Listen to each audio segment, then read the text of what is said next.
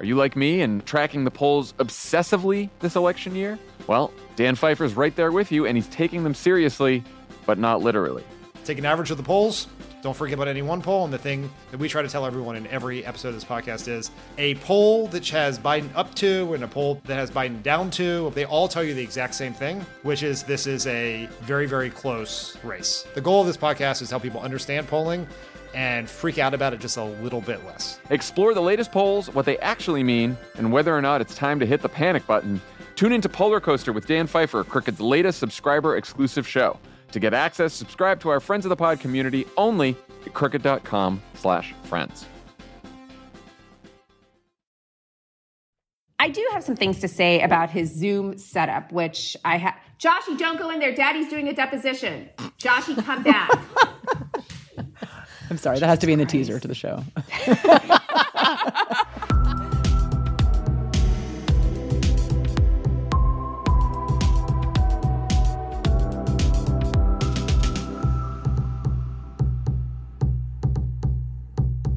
Welcome back to Strict Scrutiny, your podcast about the Supreme Court and the legal culture that surrounds it. With the court no longer having regular arguments and instead racing frenetically to the end of the term with opinion releases, which usually happen on Mondays and Thursdays, we are back to last summer's slightly less regular episode release schedule. So we will still have episodes on a weekly basis from now until the end of the term, but these episodes might come at irregular bursts. So Tuesdays, Wednesdays, Thursdays, Fridays, whatever, depending on what opinions we get and when we get them. But don't worry. We are still your hosts. I'm Melissa Murray. I'm Leah Littman. And I'm Kate Shaw. So today we're going to start off with some news from the orders lists, including a stay order that speaks to the implications of a decision from last term. We'll then recap the court's recent opinions, and we'll end with another court culture segment dominated by our fellow Cassandra, Stephen Breyer. Uh, okay, first, the orders list. Leah, you want to start us off? Yes. So we got a stay order in Boss versus Oklahoma that might portend some shifts in the court's approach to the law governing Native American affairs, and specifically about the potential fallout from McGirt versus Oklahoma. McGirt is a watershed case we talked extensively about last summer. McGirt held that Congress had not disestablished or diminished the borders of the Creek Reservation in Oklahoma. That holding affected the scope of the state's jurisdiction over crimes by Native persons on reservation lands. Under the Major Crimes Act, states don't have jurisdiction over those cases. So the federal government and tribes do. At the time, McGirt was argued, the state represented by Lisa Blatt and then later by the Oklahoma S G warned of the practical consequences that might follow from that ruling. The state expressed concern that were the court to hold the reservation remained intact, that would call into question a bunch of state criminal convictions. So that background sets the stage for the stay order in Boss. On May twenty-sixth, the court stayed a decision of the Oklahoma Court of Criminal Appeals that found the state did not have jurisdiction over a case in light of McGirt. There were only three noted dissents, Justices Breyer, Kagan, and Sotomayor. To understand why this is significant, we'll need to explain a little bit more about Boss, which involves a murder conviction. The defendant was convicted of murdering three people, a mother and two children, and the defendant claims the victims are Indians, and the state court granted his petition on that basis.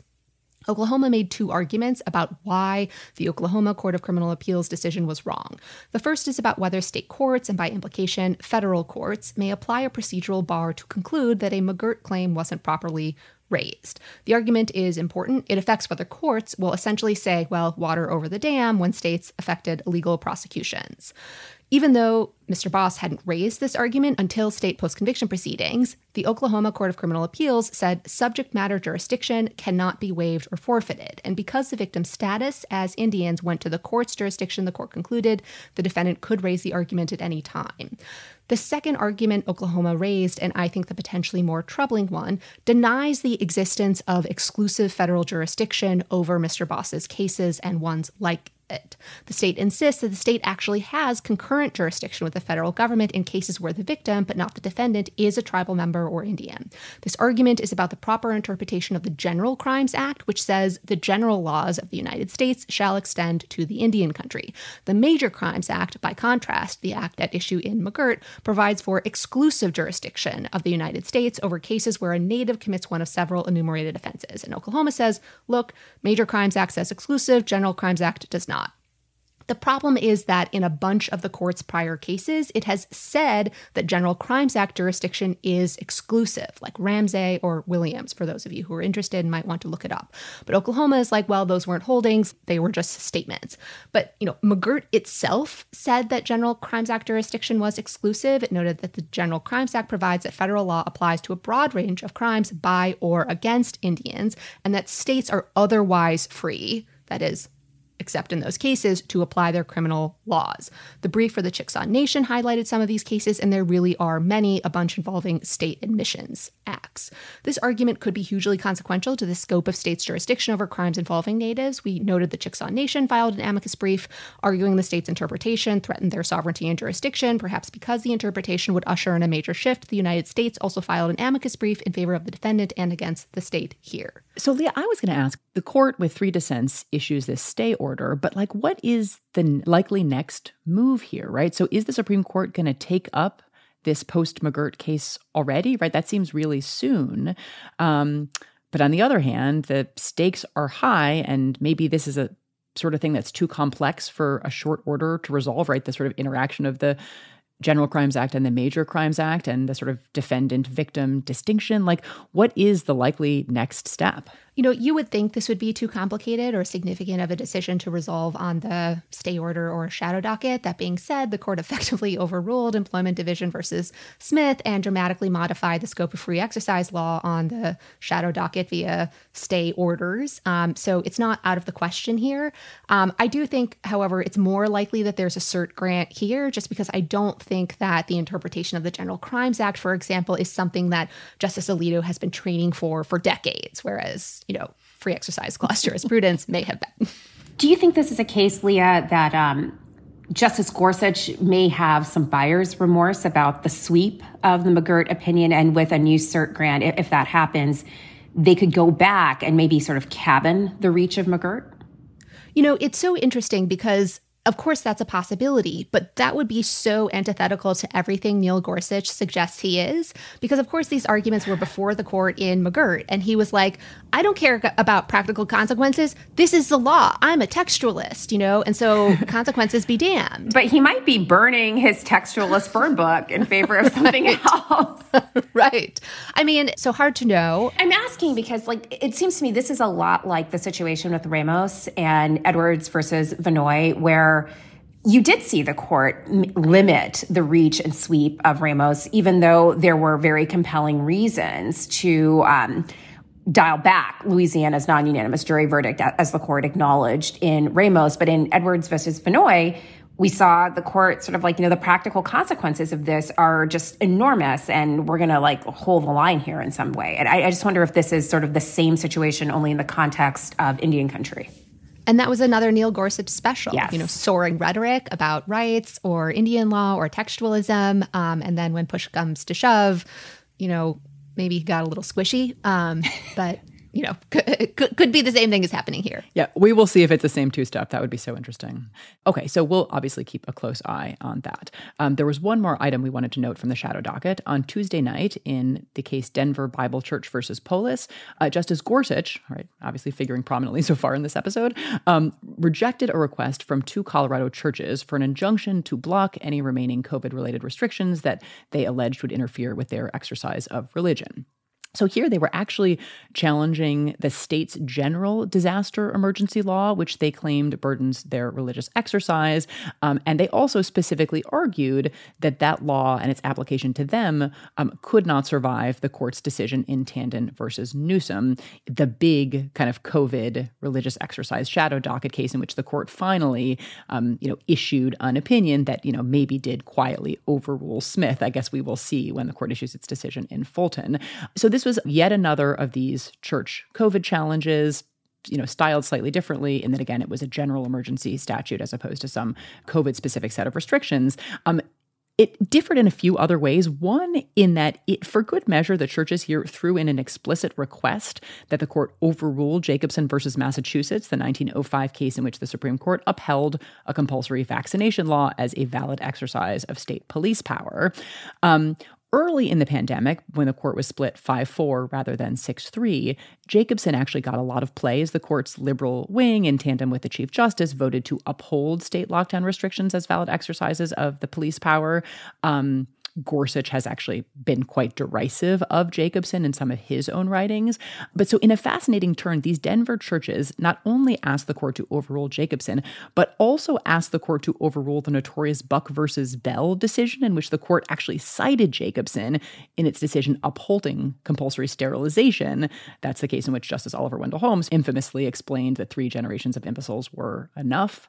Um, so here I have to shout out, Melissa, your great interview with Adam Cohen about his book, um, about the case, um, and also suggest that this stay application was like a perfect illustration that what Melissa has described as racing Roe is a move that is now underway with respect to Jacobson, right? To sort of use the extremely problematic racial past of a particular decision, either its antecedents or its application. Here it's Jacobson's application in Buck as opposed to the antecedents, at least on the telling of like of, of Thomas, of Roe. But either way, to use race as a cudgel to overturn these kinds of precedents. So it is so interesting to see this move at work in the stay application, which was unsuccessful here. But, you know, I, I think that clearly there's a particular wing that has Jacobson in its, in its crosshairs, um, and it's very interesting that it's going to use, I think, Buck in service of that project. Eugenics is having a renaissance at the court, which is interesting. Um, but but I also, again, sort of this idea that the court is not attentive to things that happen outside of one First Street, I, I think you really have to sort of do away with that. I mean, we've seen over the course of the last year all of this interest in racial justice, um, Black Lives Matter. And, you know, one way, one very cynical way to kind of link all of this together is, you know, this is for some members of the court, their Black Lives Matter moment. Like, but it, but it's not from two thousand twenty and the death of George Floyd. It's from the nineteen twenties and the rise of the eugenics movement. And, you know, they're basically crafting new origin stories rooted in racial injustice for a number of different practices. We saw this in Ramos. I think you could also view Espinosa in the same way. There, the idea is anti-Catholic fervor. And there's no sort of recognition of the intervening cleansing moment where some of these policies are reenacted without any kind of racial bias at all, which was certainly the case in Ramos and which was the case in Espinosa. The so-called Blaine Amendment was reenacted um, in the nineteen seventies without any of the anti-Catholic fervor that had accompanied the original. But, but that falls out, and all you have is this time one where there's all of this racial discrimination, discrimination against Catholics that has to be corrected by this now modern court. And it's just such a cynical and selective, like, kind of outrage about either the, the racial origins or the disparate racial impact. Like, we're all sort of yeah. waiting to see what the court does, say, with the Voting Rights Act case out of Arizona. And I feel pretty confident that a majority of this court is not going to be too troubled by the disparity in impact on the basis of race of particular kinds of voting limitations. Um, well, or even yet, go back two terms to the census case. Yeah. No one seemed to care that the census case would have a disproportionate impact on those of Latino descent yeah. participating in the, the census. Um, so, so it's a terrific point, Kate. I mean, it is itinerant and selective, the commitment. So, but it is interesting that this effort, although I think we are correctly identifying it as spanning a lot of different domains, is entirely unsuccessful, right, in this particular stay application, and Gorsuch just denies it without even referring it uh, to the full court. So, you know, it, it may be that the, these churches were asking for too much too quickly, and that they sort of overplayed their hand and thus were unsuccessful at the court. But the arguments that they are making are ones that we will definitely see again.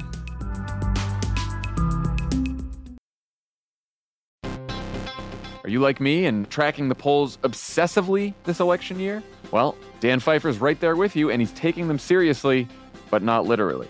Take an average of the polls. Don't forget about any one poll. And the thing that we try to tell everyone in every episode of this podcast is a poll that has Biden up to and a poll that has Biden down to, they all tell you the exact same thing, which is this is a very, very close race. The goal of this podcast is to help people understand polling and freak out about it just a little bit less. Explore the latest polls, what they actually mean, and whether or not it's time to hit the panic button. Tune into Polar Coaster with Dan Pfeiffer, Crooked's latest subscriber-exclusive show. To get access, subscribe to our Friends of the Pod community only at crooked dot com slash friends.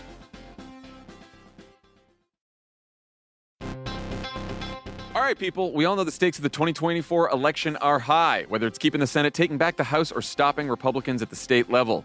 If you're ready to make a real difference, sign up for Vote Save America's twenty twenty-four volunteer program. And just to make it interesting, we're pitting you against each other. Vote Save America will sort you onto a team, east or west, and you'll compete with a community of other volunteers to maximize your impact on the ground with opportunities tailored to you and the causes you care about.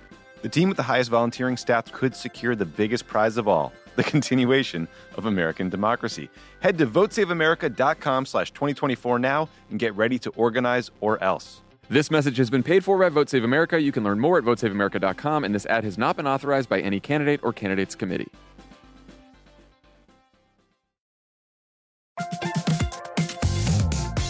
Guys, it's been a rough year. It's going to get rougher, and you deserve a little treat for not going insane yet. You could head to the local tiki bar and tell the bartender, do your worst.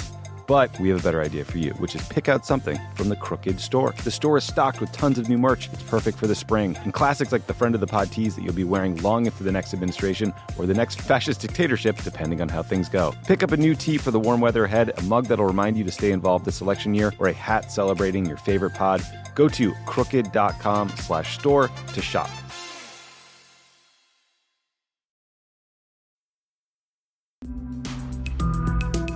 Okay, so let's transition to the opinions we got um, in the last couple of opinion releases. Um, Melissa, you want to start us off?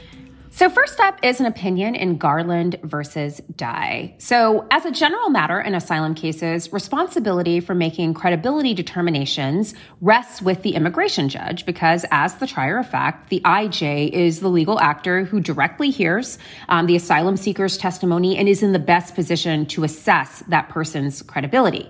In some cases, however, I Js do not make explicit credibility findings when denying asylum. So the question um, in such circumstances is, what does a reviewing court do? In such circumstances, the Ninth Circuit has adopted a rule that reviewing courts, when adjudicating a petition for review from a Board of Immigration Appeals decision, must presume that the asylum seeker's testimony is credible. And in Garland versus Dai, the court considered the permissibility of that adopted rule and unanimously reversed it, holding that federal courts cannot adopt a presumption that an applicant's testimony is credible where the I J has not made an adverse credibility finding. They also rejected an alternative, narrower framing for the Ninth Circuit's decision that we will touch on briefly. So this is a unanimous opinion. It is written by Justice Gorsuch, and interestingly, it is devoid of the usual peons to textualism or the pull quotes that we typically expect from his I burn for you textualism book, which I guess now is known as his burn book for purposivism. So your mileage may vary on that, but it seems like he's no longer worried about running short of these items. Um, not really as fixed on this as he used to be. Uh, maybe he's worried about future star turns on this podcast with melodies like Amazing Musical Underlay, and so that's why he's holding he's back. holding back until we I get burn. Regé Jean Page to read these quotes. That's when he will release them all. Okay, so we got to cast it right first, and then we're going to get exactly. more material. Okay, exactly. Right.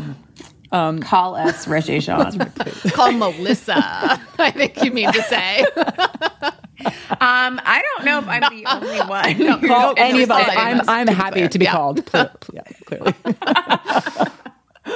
um, so this is an opinion that is about what the Immigration and Nationality Act means and the structure it creates for federal court review of immigration judge or B I A decisions.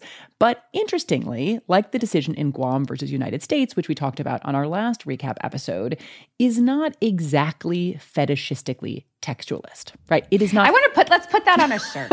Fetishistically textualist. Uh, I think that is, that's a great new collection. And it goes to pay Regé Jean Page all proceeds. We're gonna have to sell yeah. shirts, I'm afraid.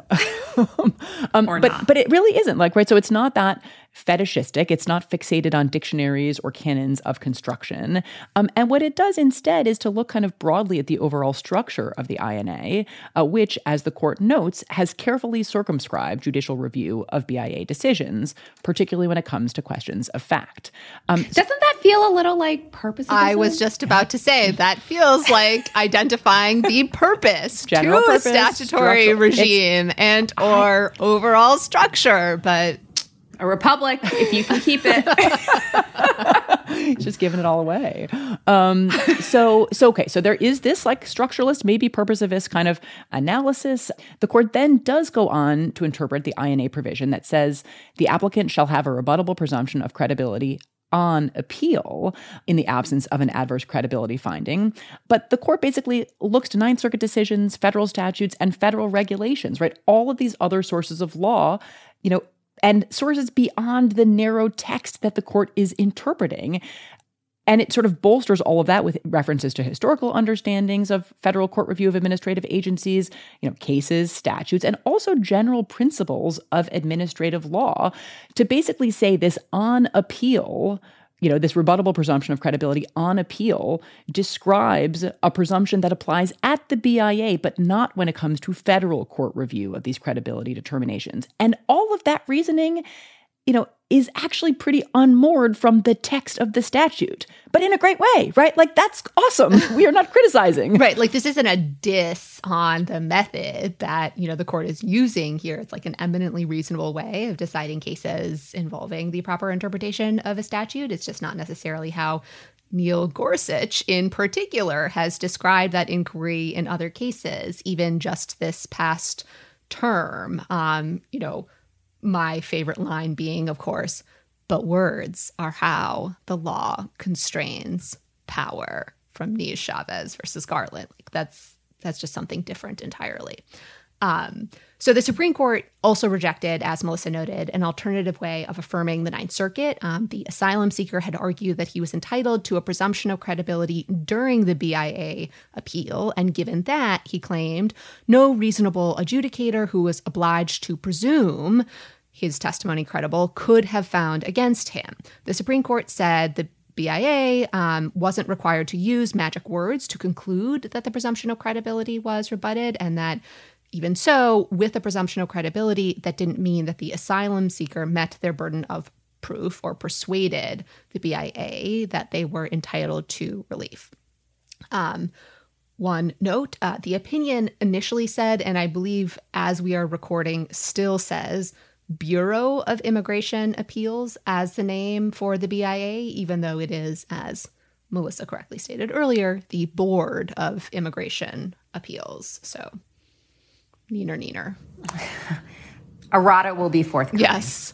So we also got a second case on Monday, and that was United States versus Cooley, which turned out to be a major case on tribal authority. The specific question in Cooley was whether a police officer of a tribe, an official tribal police officer, can stop and search someone who isn't a member of a tribe, but the officer has reason to believe is committing a crime on tribal lands, technically on a public right-of-way.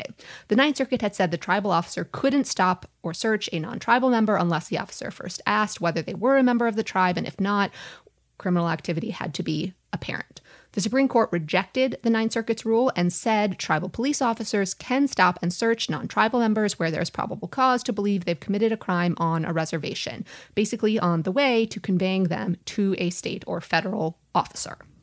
Right. So Cooley, I think, is a quite significant decision uh, because the court's earlier jurisprudence has made clear that tribal governments no longer possess certain powers, particularly those that implicate the rights of non-Indians. And in Cooley, the court was asked to confront where tribal policing powers fit within those various frameworks it has previously developed for determining the scope and extent of tribal sovereignty. Uh, the issue in cases that people might be most familiar with are those saying that tribes cannot criminally prosecute non-tribal members, even persons who are members of a different tribe, and even for crimes committed against tribal members. And the major case on tribal authority over non-tribal members is Montana versus United States, which features prominently in the court's opinion here in Cooley. And in that case, the court said that, quote, the inherent sovereign powers of an Indian tribe do not extend to the activities of non-members of the tribe, end quote. But Montana recognized two exceptions to the general rule that tribes do not have authority over non-tribal members. So the first exception is where tribes regulate activities of non-members who enter into consensual relationships with tribes or its members through commercial dealing. And in those circumstances, tribes can tax or license the non-tribal member. The second exemption is the one that's relevant in Cooley, um, where non-tribal conduct threatens or has some direct effect on the political integrity, the economic security, or the health or welfare of the tribe. Now, historically, the court has treated these exceptions incredibly narrowly, and until this opinion, the court had never recognized tribal authority to regulate non-tribal members under the second Montana exception for non-tribal conduct that threatens or has some direct effect on the political integrity, economic security, or health or welfare of the tribe. Um, so maybe this is all going to be a Ramos, Edwards versus Vannoy episode, um, but this particular part of the opinion made me think of the court in Edwards versus Vannoy rejecting the existence of the exception for watershed rules of criminal procedure that apply retroactively on the ground that since the decision was announced in Teague in nineteen eighty-nine until today, the court had never recognized watershed rules of criminal procedure. And the court said the fact that they had never recognized such a case meant there was no such exception. Well, until today, the court had never recognized a case falling under the second Montana exception until it did. Um, and yet the court didn't come out in this case and say that means the exception didn't exist. Um, so, you know, still salty about the insane logic of Edwards versus Vannoy. um And, you know, again, just to go back to how stingy the court has been with the second Montana exception, just like it has been stingy with the second Teague exception that used to exist. Under that second Montana exception, the court didn't allow tribes to prosecute non-tribal members for criminal activity, even when a tribal member was the victim of that criminal activity on the ground that, you know, the crime affected the health or welfare or political integrity of the tribe. In order to get a sense about exactly how stingy the court had been with this exception and how narrowly the justices believed it was, here's a clip from an oral argument in a previous case, Dollar General versus Mississippi Band of Choctaw Indians, in which the Chief Justice conveyed his sense about how narrow and possibly non-existent that second Montana exception might be. Thank you, Mister Chief Justice, and may it please the Court. The facts of this tragic case place it squarely in the heartland of the sovereign tribal jurisdiction that this Court has recognized for decades. Dollar General set up shop on tribally owned land with a lease and license from a tribe and agreed to participate in a tribal internship program. Then the, chi- then the tribe placed a Choctaw child at the store and paid his wages. In the course of that consented to employment of that child in that store on that tribal land, Dollar General's manager allegedly assaulted him. Uh, you say this is in the heartland. Of, we have never before recognized Indian court, court jurisdiction over non-member, have we? Well, I think that uh, you haven't applied the rule. But notwithstanding the Chief Justice's skepticism in that oral argument, here in Cooley, a unanimous Supreme Court held that tribal officers can stop and search non-tribal members where they have probable cause to believe those non-tribal members are committing criminal activity on a reservation. It is the first opinion to uphold tribal jurisdiction over non-Indian under Montana's second exception, and it just kind of gets there using logic, right? So the court says the second exception we have just quoted fits the present case almost like a glove. To deny a tribal police officer authority to search and detain for a reasonable time any person he or she believes may commit or has committed a crime would make it difficult for tribes to protect themselves against ongoing threats posed by drunk drivers, transporters of contraband, or other things. So it's pretty clear, right? That is conduct that threatens the health or welfare of the tribe, which is what the second exception contemplates. Um, in addition to this kind of just logic, the court also relies on statements in its prior cases that seem to, again, allude to the possibility that tribal officers might be able to exercise their power to detain the offender and transport him to the proper authorities. Brief side note again, you know, I'm a big fan of this kind of reasoning because I happen to think that the language that the court uses and the reasoning from the court's prior cases matters. You know, we were just talking about in the Boss stay order how the court has said in case after case after case after case that jurisdiction under the General Crimes Act is exclusive in the federal government, and Oklahoma is basically trying to say, well, those were statements, those weren't holdings. Yeah, you've said it all the time for hundreds of years, but that doesn't matter. Um, but it really annoys me when the court makes that move and suggests that nothing it has said actually matters. Like when it will say, we don't read our opinions like statutes, or yeah, we said those things, but they were really necessary to the opinion or part of the holding. Um, you know, again, the court did this in Edwards versus Vannoy when it was like, yeah, we said this exception existed in a bunch of times, but like, who cares? Um, not my jam. So in addition to the reasons you noted, Kate, for the court reaching the conclusion that this fell under the second exception to Montana, the court also noted that prior cases that limited tribes' prosecutorial authority rested on concerns about applying tribal law to non-tribal members, and those concerns were absent here. Um, the court also said it had misgivings about the administrability of the Ninth Circuit's standard, and specifically the introduction of a new standard into search and seizure law, whether a crime was apparent. Cooley, um, I guess we haven't said yet, was an opinion by Justice Breyer. It was unanimous, and this passage made me think of his professed concern in at least two arguments just this term with the court inventing new standards or changing old ones. This came up in the securities law class action case in which he said he didn't want the court to say too much. I'm not sure. What do you think? And I and maybe I'll rebuttal the others. I, I mean, this seems like an area that the more that I read about it, uh, the less that we write, the better.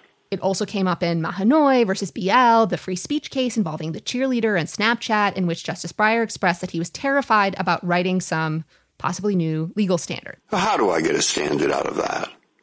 I'm frightened to death of writing a standard. And uh, Tinker, after all, doesn't really write a standard. It just says you can't regulate school unless it substantially disrupts or hurts somebody else. So this is a win, but a win that reaffirms the Montana framework, which, of course, has been extremely difficult for tribes to satisfy and be able to exercise tribal authority under. Okay, and the last opinion we got this week is a case about the Computer Fraud and Abuse Act, and specifically about whether an individual violates the C F A A's prohibition on exceeding authorized access when that individual violates company restrictions on the use of a computer. So here, recall, the defendant was an officer who ran a license plate search in a law enforcement database in exchange for money. So that obviously violated department policy, which allowed officers to use the database only for law enforcement purposes. So Justice Barrett had the opinion in this case. She wrote for a weird majority that we will talk about a little bit later, um, and she held that this conduct did not violate the C F A A. And specifically, she held that the exceed authorized access part of the C F A A is violated only when an individual obtains information from particular areas on the computer, so like files, folders, or databases, to which their computer access does not extend. So it does not cover people who improperly use or access information that is otherwise available to them, as was the case with this police officer. So Kate, you mentioned this is a weird majority. Justice Barrett wrote the majority for a six three court, but not the typical six three breakdown. Um, the dissenters were the Chief Justice, Justice Thomas, and Justice Alito. So that would mean that Justice Breyer was the senior justice who would have assigned the majority opinion, and he assigned it to Justice Barrett. Um, Steve, you've now had your chance to assign a majority opinion. You have crossed that off your bucket list.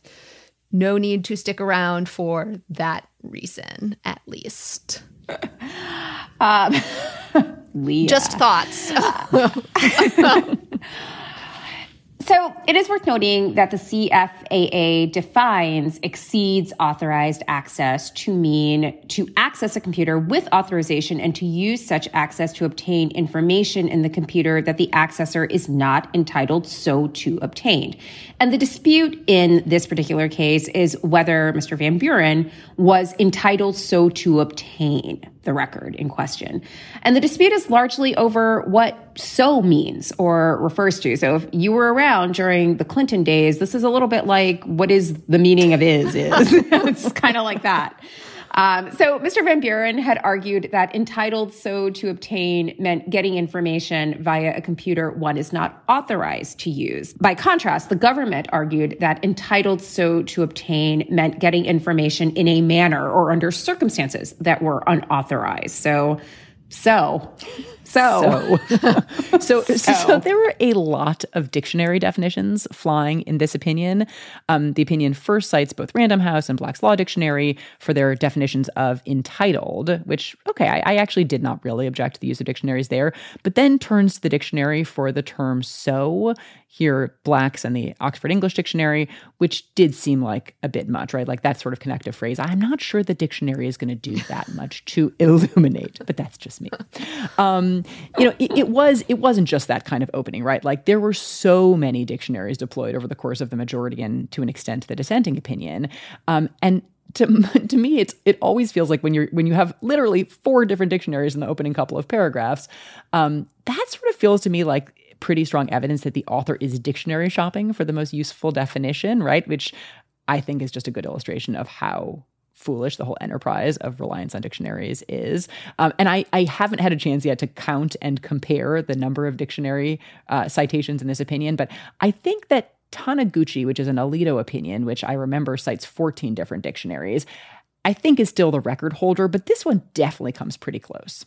So in addition to dictionaries, that's not the, the sole source the opinion relies on. The opinion also looks to how other statutes use the term so. The dissent then relies more on the term entitled than on so, right? Saying entitled means like, you know, having proper grounds. And the majority responds that it's a mistake to read entitled divorced from so to obtain. And I think that, you know, that dispute that you just highlighted, Kate, really reflects a phenomenon that Victoria Norse and Bill Eskridge have written about in a forthcoming article. Uh, you know, they call it gerrymandering, where basically a lot of textualism depends on what phrase, word, or collection of words you say you're interpreting. So for the majority, it was, you know, entitled to so obtain. You know, for the dissent, it was just entitled, and that, you know, led them in different directions. And you can't, again, look up a dictionary to tell you which set of words you should be, you know, trying to um, interpret. Wait, so, so Leah, is there a point in this article that judging is not like calling balls and strikes and actually requires some judgment on the part of the person judging? That's at least their point with respect to textualism and professions to the contrary um, in that methodology. So, I mean, but I, I thought the plain language of the statute usually led to the proper results. You know, Neil Gorsuch has been beating that drum, Melissa, um, but even he might be getting some cold feet. So we shall see. Uh, no, I don't actually think he's going to get cold feet. I think he's going to keep screaming that um, at the top of his lungs for perpetuity. Um, so, you know, this Van Buren is a textualist opinion and a you know, formalist textualist opinion in some places, uh, less so in others. Um, but just to beat a drum that we have returned to a few times this term, um, that wasn't necessarily the vibe one got at argument. Um, indeed, you know, looking at the transcript and listening to the audio, the only justice really focusing in on this, what does so mean and what does it refer to, was da-da-da-da, Justice Kagan. Um, the other justices were much more concerned about consequences, statements in the court's prior cases. Would this hypothetical be covered under a prosecution, legislative history? That was Justice Breyer, obviously, et cetera. Um, whereas, you know, Justice Kagan wanted to know the following. Mister Fisher, could you tell me again what you think so means? So means in the manner so described. That's the Black's Law definition. And so translated to this statute, what it means is that you've accessed and obtained the information via computer as opposed to some other means. So could, could you just parse that for me a little bit? In a, in a manner so described asks for some kind of reference back. So what are we referring back to on your theory? Uh, you're referring back to, to access a computer with authorization. So Justice Kagan was also the one to talk to the government about surplusage and whether, you know, they would have an argument if so was deleted. Justice Barrett did bring up one of the more structural arguments that made its way into the opinion, how this interpretation tracked the other clause without authorization in the C F A A. Um, given the court's rule that the exceed authorized access part of the statute is violated only when an individual obtains information from particular areas to which their computer access doesn't extend, I think the next big question, or perhaps a next big question, will be what does it mean to say that an individual doesn't have access to a particular area in a computer? Could that be by virtue of a company policy or like some kind of physical or security breach like password login or, you know, whatever, firewall or whatever you call it? Um, a couple of footnotes seem to say slightly different things about this. So I predict another case on this issue some point soon. I had like two other thoughts about the case. Um, one is that it was quite snippy, I thought, at points between the majority and the Thomas-authored dissent. Um, I also thought it was curious how often Barrett in the majority invoked the dissent. I mean, she seemed to want to respond point by point, which, I don't know, to me always sort of seems to signal uh, like a little bit of insecurity or uncertainty about the strength of your position. Like, I have to say, Leah, I always really appreciated the way your former boss, Justice Kennedy, like no matter how biting the dissent was, if he was in the majority, he would just ignore it, you know? And like, I think there's actually, it's kind of like a boss move to just say like, say what you will, like I let my opinion speak for itself. It's it, a jurisprudential Mariah Carey. I, I don't know. know I don't. I, I, don't, I, don't I don't know. I don't him. even know who wrote that dissent. Um, so Kennedy would basically never do it. Um, Scalia could never help himself. He could never resist. Same thing. He and the majority would respond to everything, and you end up just elevating the dissent that way because then the dissent gets their time and half of your time. Um, so I just feel like that is definitely something she has picked up from her former boss, at least initially. Obviously, that could change. There are also a number of citations to Justice Scalia and his work with Brian Garner here, too. So, I mean, he lived in many different ways in this opinion. He really did. There were that, and, and Scalia and Garner had a number of appearances, both in the majority and in the dissent. Yes, so not just as, as I will. I, we can just reissue our reminder, which we've issued before, which is there are lots of other people writing great work on statutory interpretation. Justices, law clerks, you should read it. One big takeaway from this case, though, Van Buren, um, you do not violate the C F A A if you choose to embellish your online dating profile. So any of you were worried.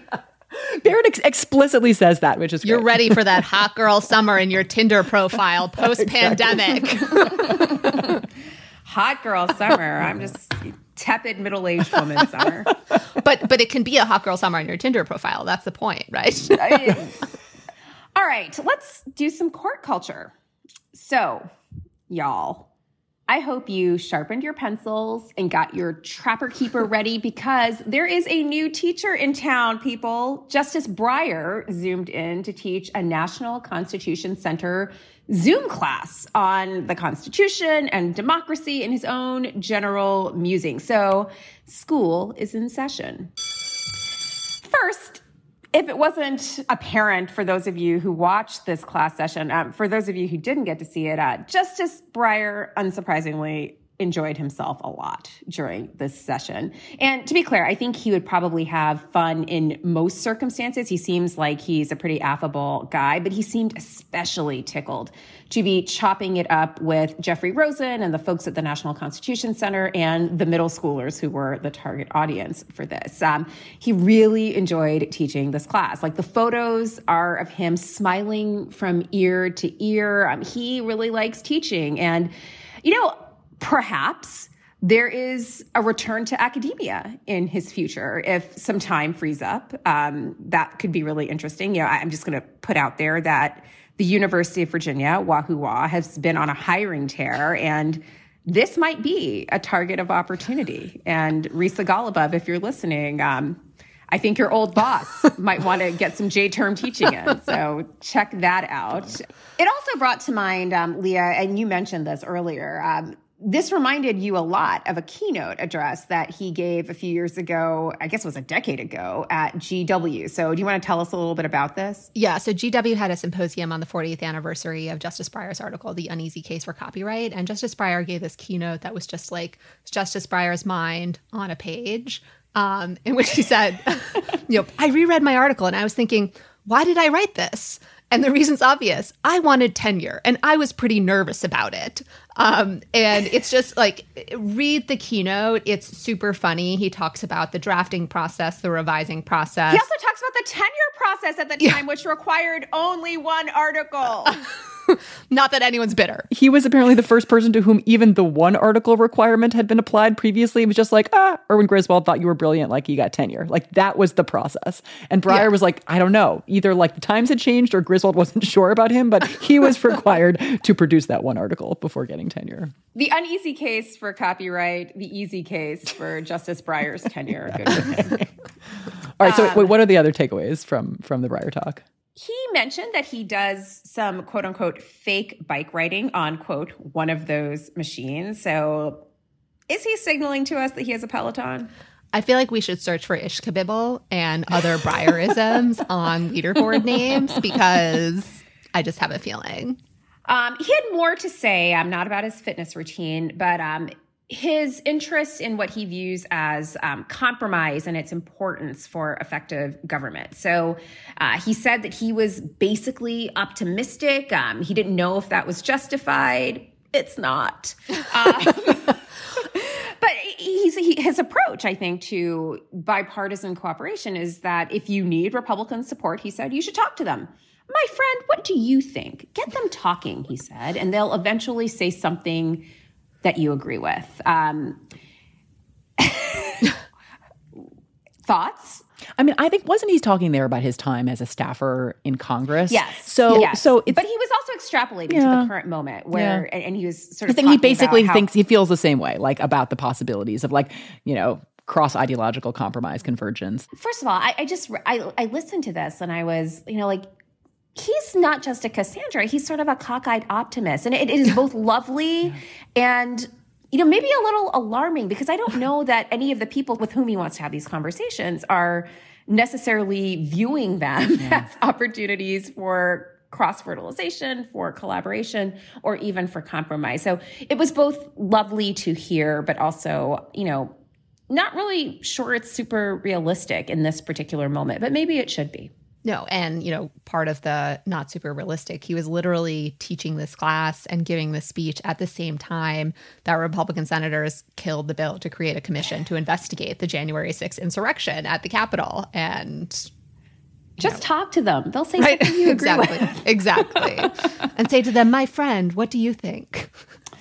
He also had some stuff to say about the rule of law. And, you know, I, I think this was, you know, what you would expect. He said that you should follow the rule of law even when it's wrong. And I, I think if you think back to some of his opinions over the last term, I'm thinking um, Nick Hyatt, uh, he had very strong stare decisis is not for suckers energy. And, and that, I think, really came out in this point. Um, He seemed very concerned about the prospect of the politicization of the court. And he emphasized uh, at length that on balance, the court is not about politics, but it's not the case that when someone asks if the court is political, that the answer is no, not in any sense, whatever. So admitting that some degree of politics informs what they do, but resisting this idea that the court itself is politicized. So, you know, that was sort of the substance of it. Um, it got a little bit of press um, from folks sort of reading the tea leaves, trying to see if he was giving any clues about his future plans.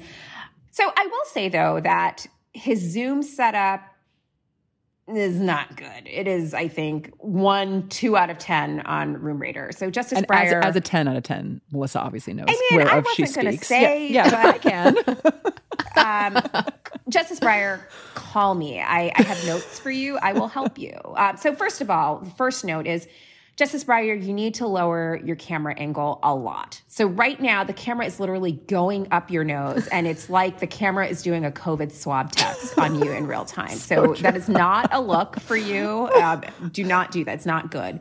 The angle also cuts Justice Breyer off at his neck and torso. So he's... it's just giving him, like, very strong Anne Boleyn energy that I think he should resist. Um, so that is a problem. And I, I also think he probably has a really cool office setup. So you can see behind him these books, and they look incredibly old. And there's also, I think, on top of the shelves, What what I believe, I, I mean, I couldn't see, it's very faint, but um, it looks like the frontispiece to Thomas Hobbes' The Leviathan, so sort of the anthropomorphic state, um, which is also very cool, but you can't really see it.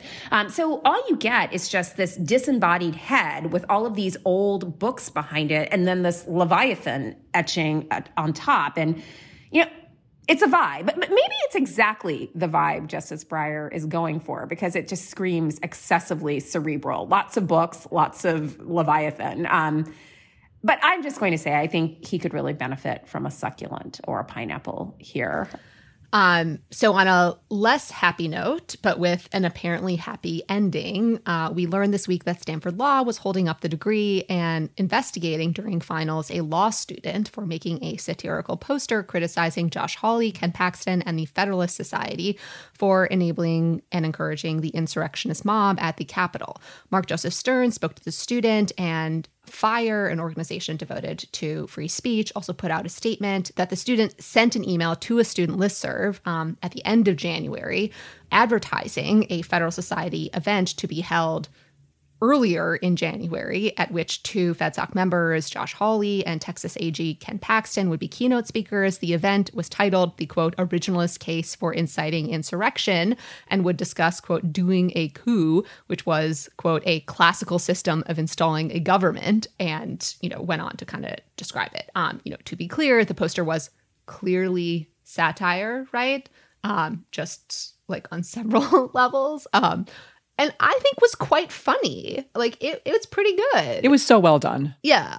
But anyways, two months later, an officer of Stanford Law's Federalist Society filed a complaint against the student, claiming he had defamed Senator Hawley, Attorney General Paxton, and the student group because he impersonated the group and insinuated that they would promote violence. After the officer, the FedSoc officer, confirmed to Stanford administrators on May twenty-second that he actually did want to proceed with the complaint, Stanford initiated an investigation that put on hold his diploma two weeks before law school graduation.